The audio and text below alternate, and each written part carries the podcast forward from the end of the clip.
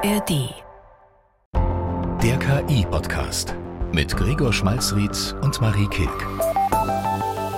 Willkommen, hier ist der KI-Podcast. Heute wieder mit Gregor Schmalzried und Marie Kilk. Und wir leben mal wieder in super wilden Zeiten. Und gerade jetzt habe ich das Gefühl, es ist mega viel passiert in den letzten Wochen. War schon ein paar Mal so dieses Jahr, aber gerade ist das Gefühl bei mir wieder sehr stark, dass man so denkt, so jeden Tag gibt es neue KI-Nachrichten und man kommt kaum noch mit. Ja, wir hatten so ein kleines Sommerloch tatsächlich, wo man so ein bisschen das Gefühl hatte, jetzt hat so diese Überholspur so ein kleines bisschen nachgelassen und wir sind vielleicht zumindest auf die Mittelspur gewechselt, aber das ist jetzt eindeutig vorbei. Also allein die letzten zwei Wochen gab es so viele spannende und faszinierende Meldungen, so viele neue Tools, die aufgetaucht sind oder angekündigt wurden.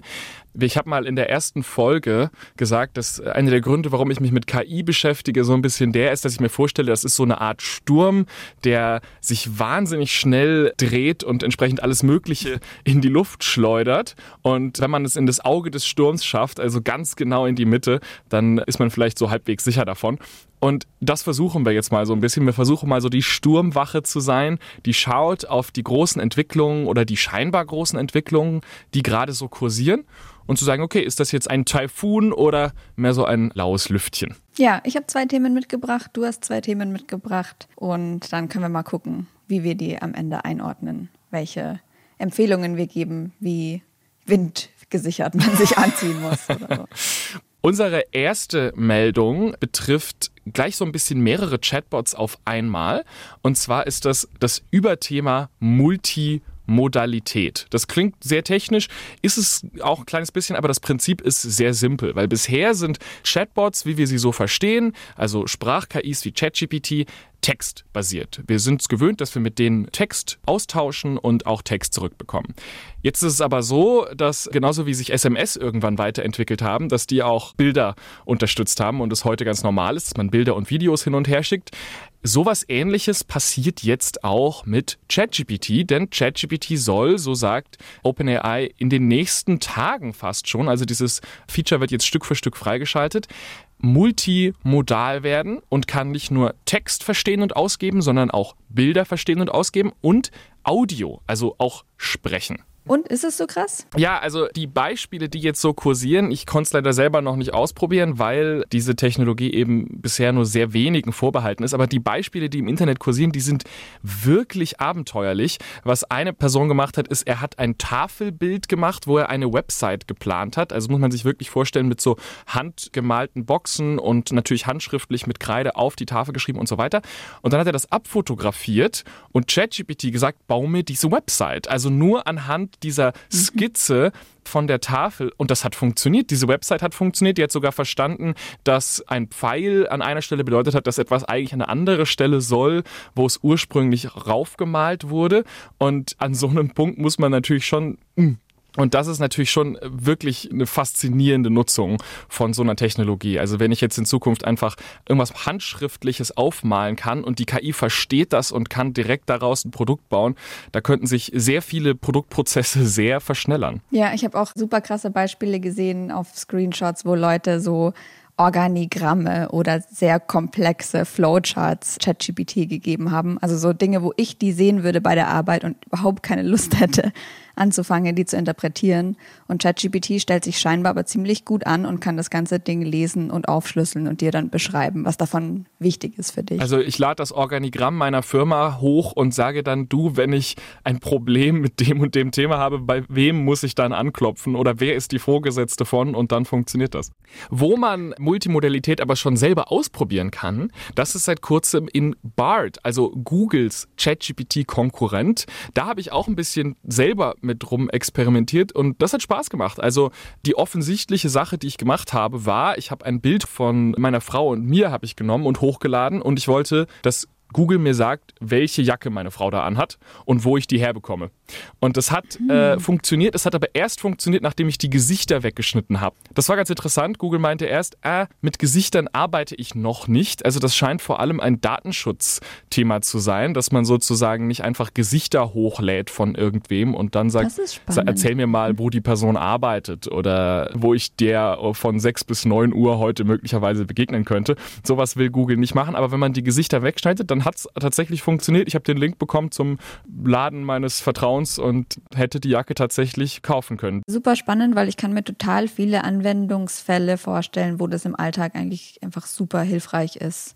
Also gerade auch diese Fähigkeit, dann verschiedene Tools zu kombinieren ja. und dann eben eine, dich weiterzuleiten auf den Ticketshop von dem Zugunternehmen oder ja, dir dann halt auch noch die Flugtickets zu besorgen. Ist aber wahrscheinlich auch noch ein Weg, bis das richtig gut funktioniert, oder? Ja, also ich würde aktuell jetzt noch keine Reisepläne komplett abhängig machen davon. Gerade bei Google merkt man, die experimentieren gerade viel. Also ich habe ehrlich gesagt keinen Zweifel, dass das sehr gut funktionieren wird, weil es ist nicht so wahnsinnig technisch schwierig. Also letztlich schließt man da einfach nur Sachen aneinander an, die eh schon existiert haben und muss die halt dazu bringen, dass sie ein bisschen smarter zusammenarbeiten. Ich glaube, das wird bald sehr normal sein. Lustig, dass du das sagst, weil ich wollte eigentlich einen ganz ähnlichen Punkt machen, aber ich habe das genau gegenteilige Fazit gezogen.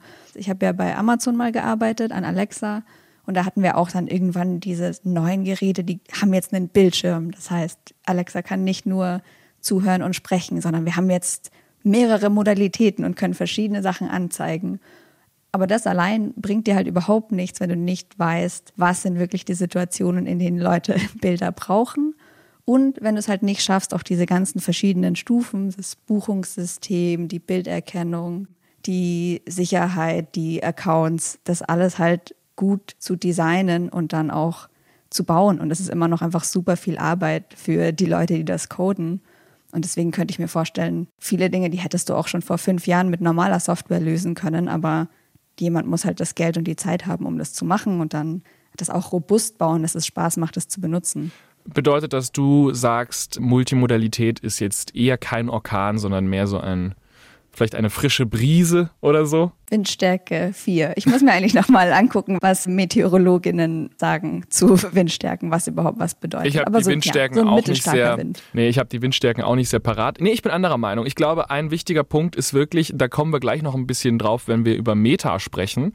Klar, es waren viele Sachen schon immer möglich, aber das heißt nicht, dass Leute es auch benutzt haben. Das ist ein bisschen wie bei ChatGPT auch, wo die Technologie in Form von GPT-3 ja eigentlich schon eine Weile länger verfügbar war, aber es hat sozusagen gedauert, bis man dieses Chat-Bild gefunden hat, diese sehr zugängliche Software, die jeder benutzen konnte, bis man auf einmal gemerkt mhm. hat, was Leute alles damit machen können.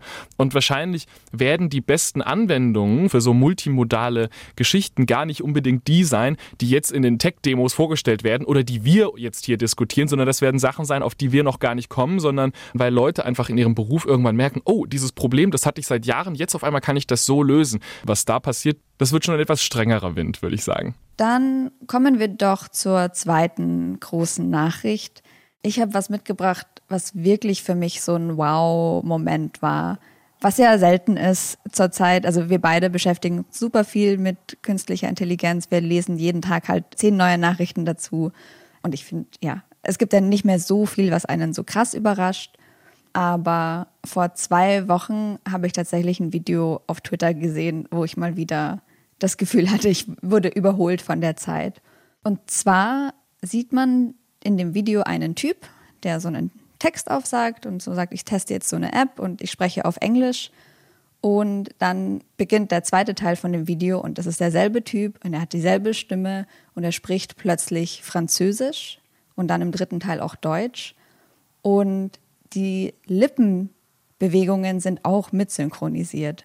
Und das hat halt ein paar Sekunden gedauert mit einer App, die sich HeyGen nennt, die jetzt also quasi so super advanced Übersetzungen macht und von einem Video auf ein anderes Video inklusive Lippenbewegungen. Das fand ich krass. Was glaubst du, kann man mit sowas machen? Ich habe natürlich sofort an meine Jobs im Journalismus gedacht. Ich bin ja unter anderem bei der Deutschen Welle und da macht man Content in 32 Sprachen. Das heißt, da sind sehr viele Menschen lange Zeit damit beschäftigt, Inhalte zu adaptieren, also zu übersetzen, zu untertiteln, neu zu synchronisieren.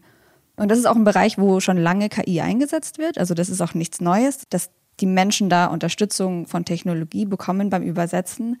Aber es ist natürlich ein ganz anderes Level, wenn ich plötzlich nicht mehr eine neue Person dahinsetzen muss, die dann auf Französisch spricht, anstatt der original englischen Moderatorin, sondern wenn ich einfach dasselbe Video mit derselben Person, dieselbe Stimme und dann auch noch lippensynchron, wenn es einfach so in einem Guss aus der Maschine käme.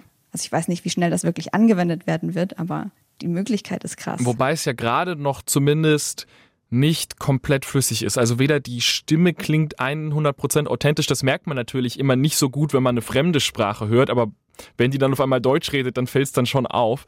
ja, ähm, das stimmt. Bei Französisch habe ich gedacht, wow, krass. Und dann kam Deutsch und da war ich so, ah, das ist gar nicht so gut. Und auch die Lippenbewegungen sind nicht ganz perfekt. Also die sind so ein bisschen zu weich. Die sehen so schon ein Stück weit animiert aus. Also man merkt schon, auch ohne, dass man da jetzt so einen großen KI-Sticker drüber macht, da ist was, was nicht so aufgenommen wurde. Ja, das stimmt. Ich finde, wir sehen die Anfänge von der Technologie, aber die Perspektive ist das, das mich beeindruckt hat. Also, dass Synchronsprecherinnen und Synchronsprecher in ein paar Jahren wenn überhaupt, dann einen sehr anderen Job haben werden, das halte ich für gut möglich, weil warum würde man nicht Brad Pitt einfach Deutsch reden lassen, wenn man die Originalstimme haben kann? Ich bin ein bisschen skeptischer, wenn es so um dieses Bild geht, was ich jetzt auch ein paar Mal gesehen habe von dem CEO, der seine Ansprache jetzt quasi in Zukunft in allen Sprachen gleichzeitig macht, weil ich dann auch immer so ein bisschen im Hinterkopf hätte, ja, aber was sagt er denn jetzt wirklich? Ich weiß, in jeder Übersetzung geht ja immer ein bisschen was verloren. Jede Übersetzung ist eine Interpretation, eine Neufassung des Texts. Und gerade wenn es darum geht, dass man jemandem zuhört, der sehr wichtig ist, weil er an der Spitze einer Firma steht oder in der Politik eine wichtige Position hat, dann ist es schon wichtig, ganz genau die Formulierung so zu hören, wie sie auch gesagt wird. Und hm, da stößt natürlich so eine Technologie dann auch irgendwie an ihre Grenzen, auch wenn es vielleicht ganz nett ist. Das andere Beispiel, was jetzt auch angekündigt wurde, ist von Spotify. Also Spotify übersetzt ein paar bekannte, beliebte Podcasts, zum Beispiel den Lex Friedman Podcast den kann man jetzt dann auf Spanisch hören und zwar halt mit der Originalstimme von diesem sehr bekannten, beliebten Host. Und da musst du ja anerkennen, wenn ich da einfach ein paar Millionen Leute mehr potenziell erreiche, weil ich auch die erreiche, die die Originalsprache halt nicht sprechen, das ist doch super für so ein Produkt. Aber auch da weiß ich nicht. Also es ist eine interessante Idee auf jeden Fall. Aber gerade so längere Interview-Podcasts, sie leben ja auch total von der Natürlichkeit der Sprache und von dem Jargon, der benutzt wird und davon, dass sich Leute vielleicht kurz ins Wort fallen und wie sie atmen und welche kleinen Begriffe sie benutzen und wann sie ins Stottern geraten. Und das sind alles Dinge, die eine künstliche Intelligenz wegbügelt. Also wann immer ein Text automatisch übersetzt wird, geht Menschlichkeit verloren. Ich glaube, das ist auch wirklich eine gewisse technologische Hürde, weil, weil ein kleines bisschen wird die KI immer versuchen, den Text besser zu machen, als er eigentlich ist. Ich glaube, es ist eine Frage der Zeit. Also ich glaube, da kommen wir hin und wenn du dann was auch immer, Atmer, Zögerer willst, egal was den Text menschlich macht, auch halt das Suggerieren von Emotionalität, ich glaube, das ist alles was, was man künstlichen Stimmen beibringen kann. Jetzt ist es noch nicht perfekt, aber ich glaube, das wird sehr schnell gehen. Meinst du wirklich? Ja, also ich sage, Wobei, würde ich jetzt sagen, Orkan, das ist natürlich nur ein Teilbereich. Aber du kennst ja auch noch bestimmt per Anhalter durch die Galaxis, oder? Wo alle dann einfach so einen Babelfisch ja. haben. Ich glaube, das ist, das ist ein kleiner Fisch im Ohr, der dann einfach alles übersetzt und egal welche Sprache die anderen sprechen, man kann alles verstehen. Ich glaube, das ist jetzt in sehr viel greifbarere Nähe gerückt.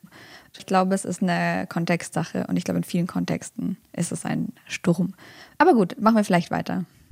Kommen wir zum dritten Punkt. Und zwar äh, reisen wir jetzt zu einem anderen Tech-Giganten, und zwar Meta, the artist formerly known as Facebook.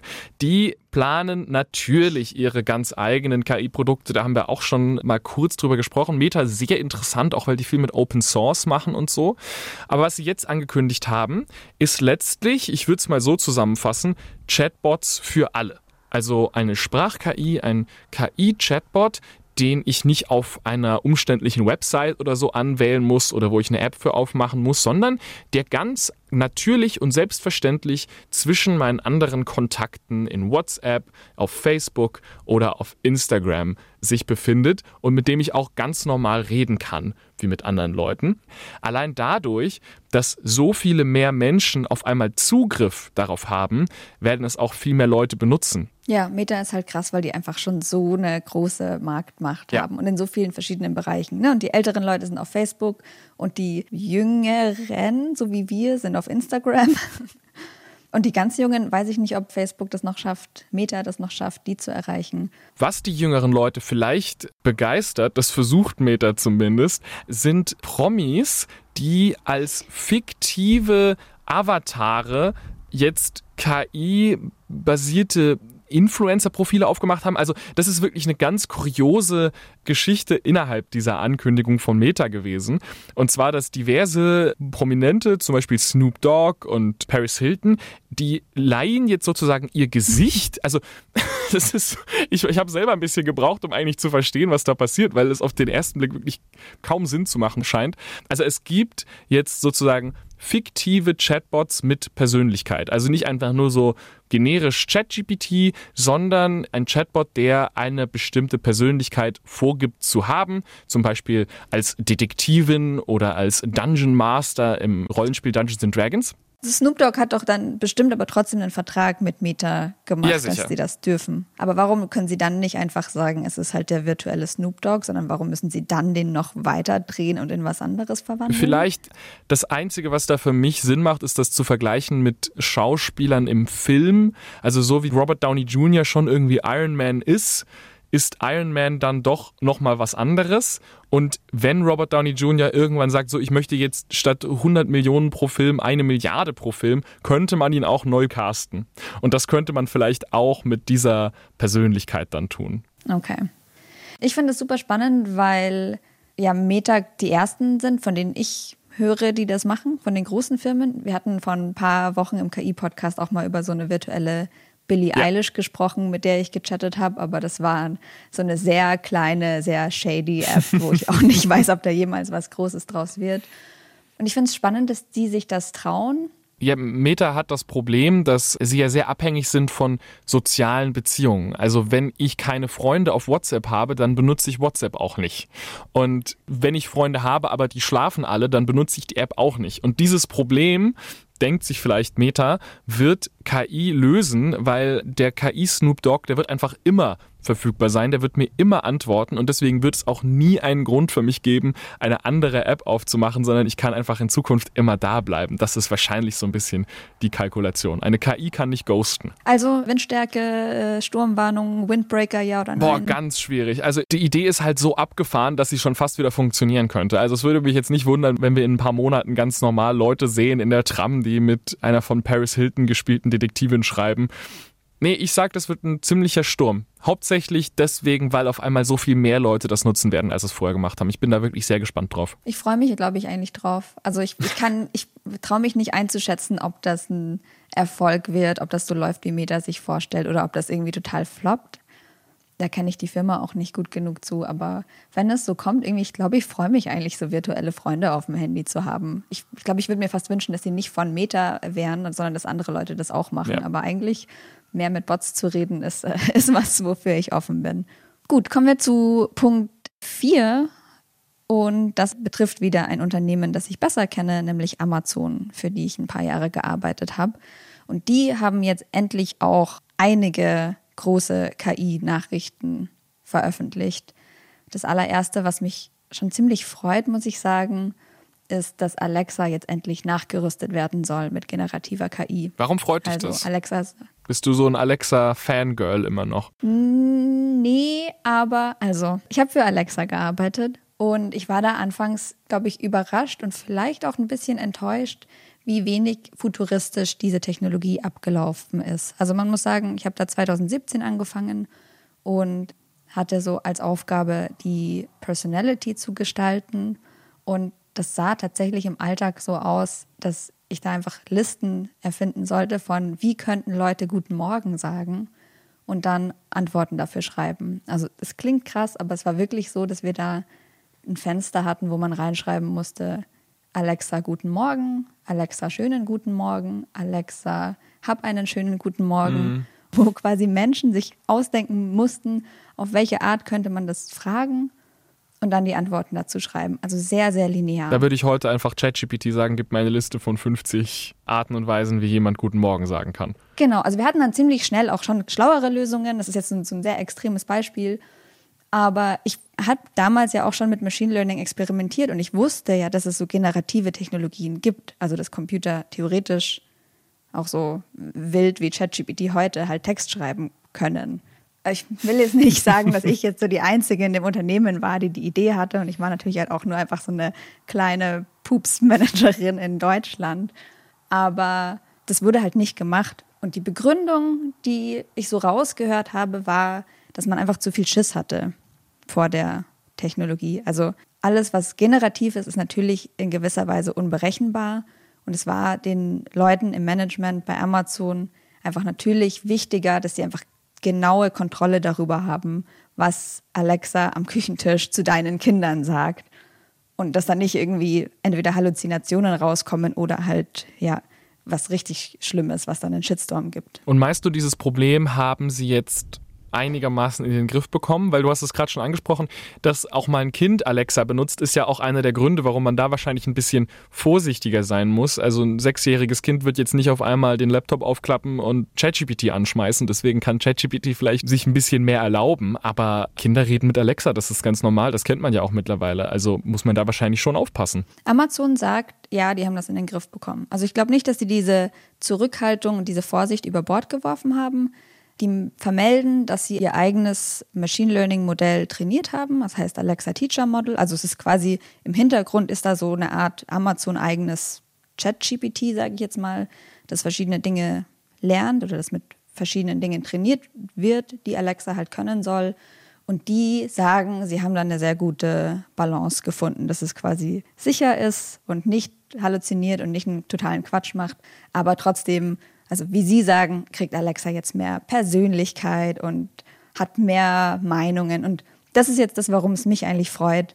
Ich überlege gerade, ich würde durchaus gerne vielleicht beim Bügeln mit meiner Alexa reden und dann damit irgendwas lernen. Also es gibt ja ganz tolle Prompts, die man benutzen kann, um sich selber Sachen beizubringen, die vielleicht etwas komplizierter sind, indem man da wirklich einen Dialog draus macht. Das ginge, glaube ich, super mit so einem persönlichen Assistenten. Total. Und der Vorteil, den Amazon da hat und aber natürlich auch äh, Google Home und Apple Home, die, die haben halt jetzt schon diese Geräte, die in sehr vielen Haushalten stehen, die viele Mikrofone haben, die also sehr gut die menschliche Stimme aufnehmen können, wenn du am anderen Ende vom Raum bist. Bei ChatGPT, da musst du halt immer noch dein Handy aufmachen und reinsprechen und damit haben diese Unternehmen halt schon Erfahrung, einfach menschliche Stimme zu interpretieren und darauf zu reagieren. Also, welche Windstärke hier bei der letzten der großen Meldungen? Ich will nicht gemein sein. ähm, ich habe das Unternehmen verlassen mit dem Eindruck, dass es im Hintergrund alles total wurstelig ist und es ist noch ein weiter Weg, bis Alexa wirklich nützlich wird und so wird wie Jarvis in Iron Man oder so. Na gut, also ein, vielleicht die ersten Ausläufer eines Sturms, der dann irgendwann kommt. Ja, ein Lüftchen und man weiß ja nie, was am anderen Ende der Erde aus diesem Schmetterlingsflügel So ein Zusammenbrauen am Horizont vielleicht. Und damit haben wir unsere äh, Sturmwache hinter uns gebracht. Unsere Schicht ist vorbei. Wir können noch kurz am Ende wie immer austauschen, was wir diese Woche mit KI gemacht haben. Und neben Multimodalität hat OpenAI ganz still und heimlich ein anderes Feature in ChatGPT eingefügt, das es lustigerweise schon einmal gab. Und dann haben sie es wieder weggenommen und das hat mich sehr geärgert. Und jetzt ist es wieder da. Und zwar geht es einfach ums Webbrowsing. Also man kann mit einer künstlichen Intelligenz, mit ChatGPT jetzt sich zum Beispiel Beispiel Websites zusammenfassen lassen. Die kann so ein bisschen googeln. Das funktioniert so mittelgut. Also meistens sucht sie so eine Seite raus und kann die dann auswerten. Aber sobald es schon darum geht, jetzt vergleich mal zwei oder drei Seiten miteinander, dann gerät sie schon in ihre Grenzen. Aber ein Stück weit habe ich geschafft und ich habe es zum Beispiel hingekriegt, dass ChatGPT ein bisschen was über mich rausgefunden hat. Ich habe gesagt, guck mal, wer ist Gregor Schmalzried und so und mich dann vergleichen lassen mit Albert Einstein und Godzilla oh in Gott. einer Tabelle. Nein. Und da steht dann sowas wie Zerstörungskraft Gregor Schmalzried niedrig, Albert Einstein niedrig. Kann man drüber streiten, hier wegen Atomen und so. Godzilla hoch. Okay. Das ist eigentlich ganz gut. Gib mir noch eine andere Kategorie. Äh, kultureller kultureller Einfluss, äh, Gregor Schmalzried, moderat. Albert Einstein hoch, Hast du Godzilla irgendwas hoch. gewonnen? Gibt es irgendeine Kategorie, in der du gegen Albert Einstein und gegen Godzilla besser Äh, dastehst? ich fürchte nicht, weil selbst bei Existenz bin halt ich real, aber Albert Einstein auch real. Deswegen eine Zeile von jetzt gerade am Leben hat ChatGPT leider nicht äh, zur Verfügung gestellt. Ich habe aber auch äh, dich eingegeben. Was ist mein Einfluss denn? Äh, deinen Einfluss hat er nicht gemacht, er hat nur Impact, hat er. Also das ist so ein bisschen Einfluss, Schlagkraft. ne? Schlagkraft. Bei dir AI, Transparency and Trust. Weiß er, dass ich Kung Fu mache? Das musst du ihm vielleicht sagen. Hast du KI-Kung-Fu gemacht diese Woche? Nee, ich habe einfach einen kleinen Trend ausprobiert, der gerade auch in den letzten Wochen im Internet rumging zum Thema Bilder generieren. Und zwar geht es da um so Illusionsbilder. Also es gibt ein Tool, das heißt Illusion Diffusion. Das werde ich auch hier verlinken, falls es jemand selber ausprobieren will. Da gibt es sehr viele niedrigschwellige Tools.